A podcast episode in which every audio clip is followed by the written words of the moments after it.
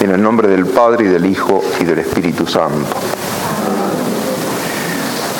Hoy, séptimo día de la novena parroquial, se celebra el Día de la Familia.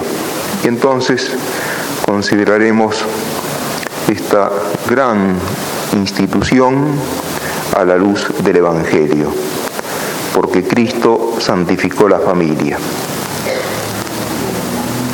cuando el que después sería San Pío X fue nombrado arzobispo de Mantua, recibió, como todos los obispos, un anillo episcopal, anillo que en otra época los fieles solían besar al obispo. Y él, cuando quedó solo con su madre, le mostró el anillo y le dijo, mira qué lindo anillo me han dado su madre a su vez le mostró su propio anillo de casamiento y le dijo, hijo, si no fuera por este anillo, por el anillo de casamiento, tú no tendrías ese anillo. La iglesia se nutre con los hijos, que son el fruto de la familia cristiana. Esa es la grandeza de la familia. Dios, para constituir el sacramento del matrimonio, como una institución natural, porque el hombre por naturaleza siente inclinación para, hacia el matrimonio y hacia los hijos, a comunicar la vida dándosela a los que serán sus hijos. Si Cristo no lo hubiera levantado al nivel de los sacramentos, el matrimonio en su plano natural sería simplemente un contrato, un contrato legítimo, algo bueno. Un contrato porque consiste en el acuerdo de dos personas distintas, de distinto sexo, por el cual cada una ofrece al otro el derecho sobre su propio cuerpo y acepta ese ofrecimiento de parte del otro. Y esa entrega mutua de sus propios cuerpos se hace con vistas a la comunicación de la vida. El matrimonio es algo bueno.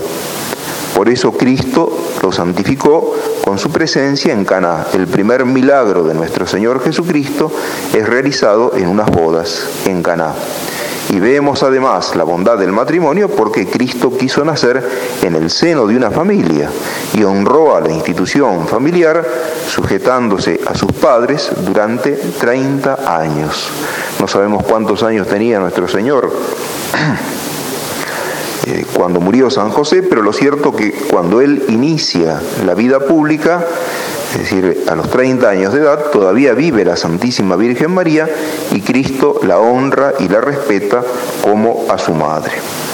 El matrimonio es don de Dios. Dios es el autor del matrimonio. Lo vemos en el libro primero de la Sagrada Escritura, el libro del Génesis. Dios crea primero al hombre, Luego dice, no es bueno que el hombre esté solo y entonces crea a la mujer. Y una vez que están juntos el hombre y la mujer, Dios dice, creced, multiplicaos y dominad la tierra. Los crea a cada uno para el otro y les da la orden de ser fecundos, es decir, de prolongar ese amor que los une en los hijos.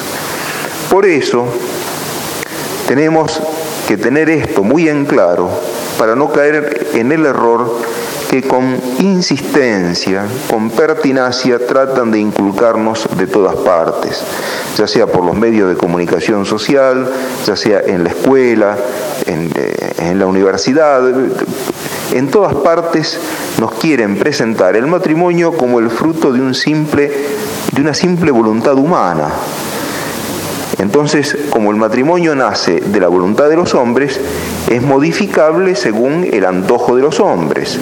Y si dos que han vivido un tiempo juntos se quieren separar, y bueno, se separan porque total son libres para hacerlo. Y si en lugar de ser el matrimonio la unión de un hombre y una mujer es la unión de dos hombres o de dos mujeres, y bueno, si lo quieren hacer, libres son, hacen uso de su voluntad, de su libertad, que hagan como quieren mientras no molesten a los demás. No es falso. El matrimonio no nace de la voluntad del hombre ni de la voluntad de la, mujer, sino que nace de la voluntad de Dios, que es el autor de la naturaleza humana. Y por eso debemos respetar esa voluntad, debemos respetar la ley que Él ha puesto en nuestra naturaleza. Por ejemplo, si un día el párroco se encontraba con mucho dinero y dijera, voy a ampliar el templo. Entonces, para ampliar el templo, ¿qué es lo que voy a hacer? Y voy a tirar abajo esta pared para que este edificio se prolongue en aquella dirección, en aquella dirección donde sea.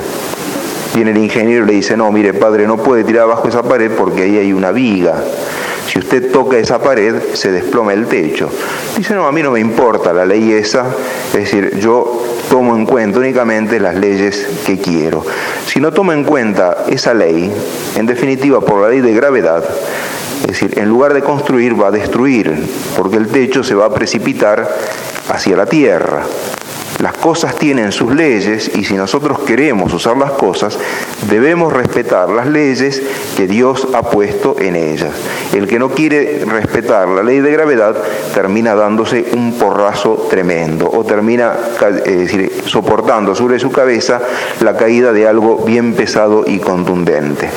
Si tenemos que respetar las leyes que Dios puso en las cosas muertas, como puede ser una viga, una piedra o lo que sea, ¿Cómo no vamos a respetar la ley que Dios ha puesto en algo infinitamente más delicado, complejo, noble, misterioso como es la naturaleza humana? La insistencia de la Iglesia sobre el respeto a la ley de Dios en la institución familiar no es porque la Iglesia esté atada a prejuicios del pasado ni se oponga a todo cambio, a toda forma de progreso, sino porque conoce mejor que los que en cada época aparecen pretendiendo tocar la familia, cuáles son las leyes eternas de ella. Por eso insiste en mantener intacta la institución familiar. En el plano natural entonces el matrimonio es la unión de uno con una durante toda la vida para los hijos. Tiene que haber uno y una, no es de uno con muchas ni de una con muchos durante toda la vida. Únicamente la muerte separa la institución familiar, el matrimonio. Es indisoluble. Mientras viven los cónyuges es indisoluble. Y la finalidad del matrimonio son los hijos. Esto es lo que Cristo toma y lo convierte en sacramento. ¿Qué significa que el matrimonio sea un sacramento? Significa que es una fuente de gracias. ¿Por qué Cristo es decir, ¿en qué consiste o cómo el, matrimonio es una fuente de gracias? Si los que contraen matrimonios están bien dispuestos, reciben la gracia santificante en sus almas al contraerlo. Por eso es tan importante recibir el sacramento del matrimonio, quienes se casan, en, estado de gracia, para que Dios les pueda dar la gracia nueva que promete a todos los que reciben el matrimonio. Tantos son los que no quieren confesarse antes de contraer el matrimonio. Y al no confesarse, están cerrando las puertas del alma a todas las gracias que Dios le quiere dar con ocasión del matrimonio. Pero no solamente los esposos reciben gracias al contraer matrimonio, sino que además Dios se compromete a darle todas las gracias y todos los auxilios que ellos necesitarán a lo largo de sus vidas para hacer frente, para afrontar sus responsabilidades de esposo y de esposa, de padre y de madre. Esa es la grandeza del sacramento del matrimonio. Es fuente de gracia. Además, tiene como bien primario, fin principal, los hijos. Dios ha querido que los padres fueran colaboradores de Él en la obra grande, grandiosa de comunicar la vida. No se trata simplemente de comunicar una vida temporal, sino que los padres se asocian a la obra de Dios de traer una nueva persona al mundo, una persona cuyo fin es la vida eterna. La grandeza del matrimonio no está simplemente en que permite la eh, perpetuación de la especie, de la raza humana, sino que incorpora nuevos individuos que tienen por finalidad la vida eterna. Están llamados a tener parte en la gloria de Dios. Por eso, hermanos, no nos tenemos que dejar engañar por aquellos que dicen, bueno, el matrimonio tiene en realidad dos finalidades. Una son los hijos, otra finalidad es el amor mutuo de los esposos. ¿Qué vamos a hacer? Si los esposos renuncian a los hijos porque encuentran demasiado cargoso, gravoso tener nuevos hijos, de todas maneras se mantiene la finalidad del matrimonio en cuanto se lo usa para mantener el amor de los esposos. Entonces son lícitos todos los medios que impiden la comunicación de la vida. La píldora eh, y tantas otras cosas más que hacen pecaminoso la unión sexual dentro del matrimonio, porque se, lo, se la realiza de tal manera que se le cierran las puertas a la comunicación de la vida. Ese razonamiento es falso. El fin principal del matrimonio son los hijos y los esposos se amarán sobre todo en los hijos, porque ellos son perfectamente unos en los hijos. La unidad perfecta entre el esposo y la esposa es indisoluble en la persona del hijo. No es que sea una realidad despreciable el amor mutuo de los esposos, pero está subordinada al hijo, que es más importante. Y por fin, el matrimonio tiene un tercer bien. Primero, fuente de gracia. Segundo, los hijos. Tercero, la fidelidad o la unión indisoluble. Nosotros tenemos el ejemplo de aquellos matrimonios que han durado muchos años y después sobreviene la muerte de uno de los cónyuges. La experiencia dice que frecuentemente al poco tiempo se muere el cónyuge sobreviviente. ¿A qué se debió esto? Es que habían llegado a ser una sola cosa. Y esto es la realización de la fidelidad, la mutua ayuda. Han sabido ser cada uno sostén del otro, cada uno el complemento del otro. El matrimonio es indisoluble, como fue dicho, no puede ser disuelto, no puede ser declarado como cesante por alguna autoridad humana. La Iglesia dice, se dice tantas veces, es decir, reconoce algunos casos en que se declara acabado el matrimonio. No, no es así. Lo que la Iglesia puede llegar a hacer es declarar que un matrimonio no existió aunque aparentemente había un matrimonio, sin embargo, cuando se investigan las disposiciones de cada uno de los cónyuges, de los que aparentemente eran cónyuges, se ve que falta, o faltaba cuando se intentó contraer el matrimonio, una condición indispensable y por lo tanto lo que a los ojos de los demás parecía un matrimonio, en realidad no lo era. La gente tantas veces dice, sí, dice, lo que pasa es que a Julio Iglesias le dieron el divorcio porque tenía dinero, puso dinero, entonces la iglesia lo dejó casar por segunda vez. No, no es así si eh, pongamos ese caso, Julio Iglesia o cualquiera de los otros que recibe la autorización de la Iglesia para casarse de nuevo. No es casarse de nuevo, es casarse porque la primera vez no se realizó el matrimonio. Es decir, esto siempre y cuando las declaraciones hayan sido honestas. Ahora, si Julio Iglesia y los demás mienten al declarar, es cuestión de ellos. Podrán engañar a la autoridad humana en la Iglesia, pero a Dios no lo engañan. Si es que fueron sinceros, al realizar ese nuevo matrimonio, en realidad están realizando el primer matrimonio. El otro fue solo matrimonio en apariencia, pero no en realidad. La ley del divorcio que entre nosotros ha sido implantada es una monstruosidad no solo contra la iglesia, no ha significado un ataque contra la iglesia, sino que ha significado un ataque contra la sociedad misma. ¿Por qué? Porque así como este edificio se compone de ladrillos y el cuerpo humano se compone de células, los que imponen la ley del divorcio, al ignorar la naturaleza indisoluble del matrimonio, obran como quienes comenzasen a disolver los ladrillos de que se compone este templo o comenzasen a arruinar las células de que se compone nuestro cuerpo humano. La familia es la unidad fundamental de la sociedad. Si se toca la familia, peligra toda la sociedad. A todo el mundo le horroriza la simple posibilidad de que él mismo, algún familiar suyo, tenga cáncer. ¿Qué es el cáncer? El cáncer es el enloquecimiento de un tipo determinado de células que dejan de respetar el orden que pide el cuerpo humano. Eso mismo sucede en la sociedad cuando las células, los fundamentos de la sociedad, que son las familias, comienzan a enloquecerse y a disolverse y a rejuntarse sin orden alguno. Entonces esa sociedad va al muere, va a la quiebra. Y tenemos que decirlo sin, con todas las palabras claramente y el que nos quiere entender que nos entienda. La ley del divorcio nos ha sido impuesta no por compasión a quienes tenían una situación irregular de familia, sino para destruir nuestra sociedad, nuestra sociedad, para destruir el país. Hay muy grandes intereses que tienen su mira puesta en este país y necesitan la destrucción de la sociedad para ellos esclavizarnos y quedarse dueños de nuestras riquezas. Y desgraciadamente cuentan con la complicidad de los políticos, de casi todos los políticos, que para satisfacer sus bajas apetencias se venden a esos intereses y conspiran contra nuestros intereses y contra los intereses de la sociedad. En fin, allá ellos. Hoy queremos ensalzar el papel y la dignidad de la familia.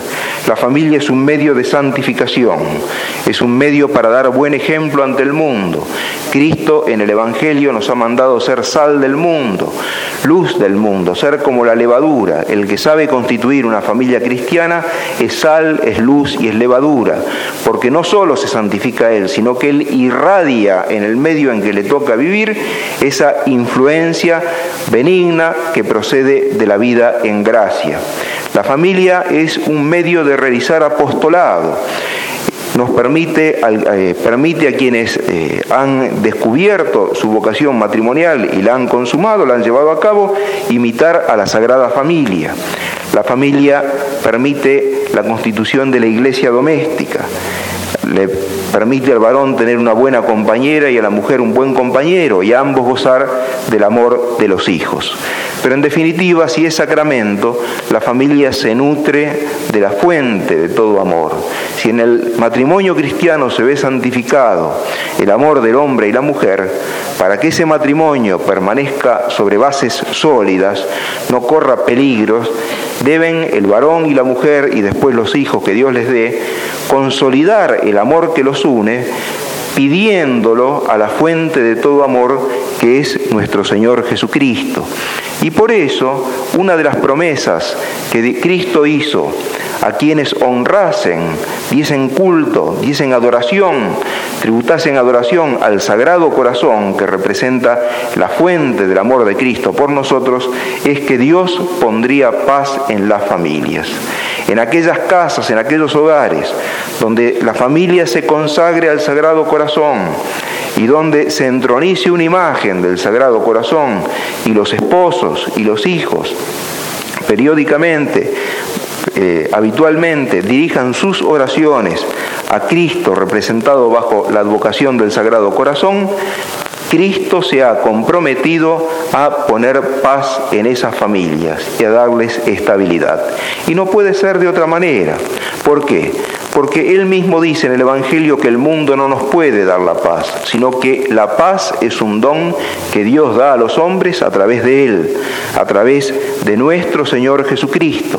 Recordemos aquellas palabras que están en el Evangelio de San Juan, la paz os dejo, la paz os doy, la paz que el mundo no os puede dar. ¿Por qué hay tantas familias en crisis?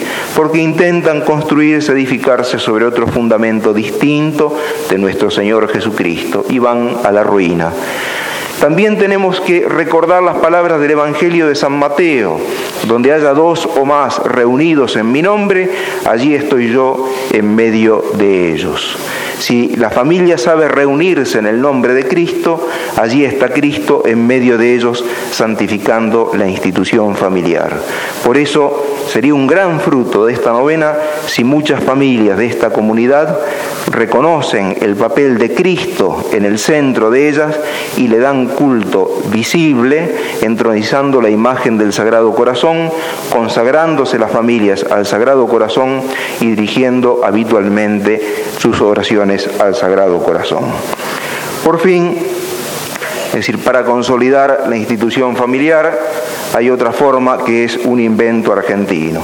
En efectivamente, la experiencia nos indica que muchas veces cuando los políticos apuntan, los mismos políticos que legislan contra el matrimonio y nos han impuesto la ley del divorcio, esos mismos políticos cuando apuntan a conseguir la presidencia de la República, tratan de recomponer la situación familiar. Esto es algo que muestra la mala conciencia con la que proceden. Recuerdo, por ejemplo, el caso de uno que fue presidente 30 años atrás, el doctor Frondizi. Era notorio, público, que vivía separado de la esposa.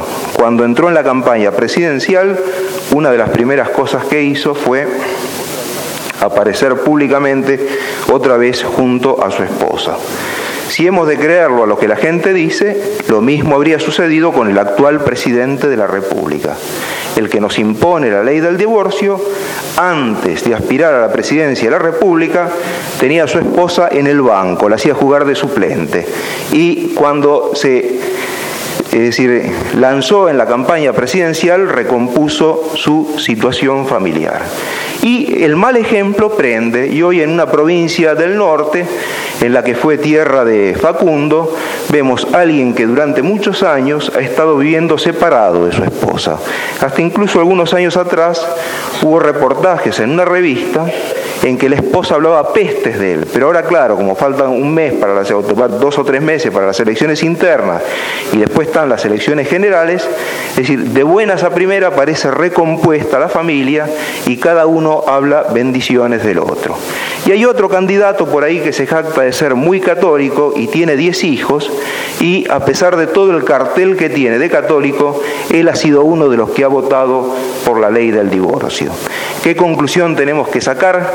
Y bueno, que si la situación familiar va mal, es decir, podemos rezarle al Sagrado Corazón, podemos hacer una novena a San José, podemos pedirle a Santa Rita, patrona de los imposibles, pero si nada de esto funciona, hermanos, tratemos de candidatearnos para la presidencia de la República, que infaliblemente los matrimonios van a empezar a recomponerse.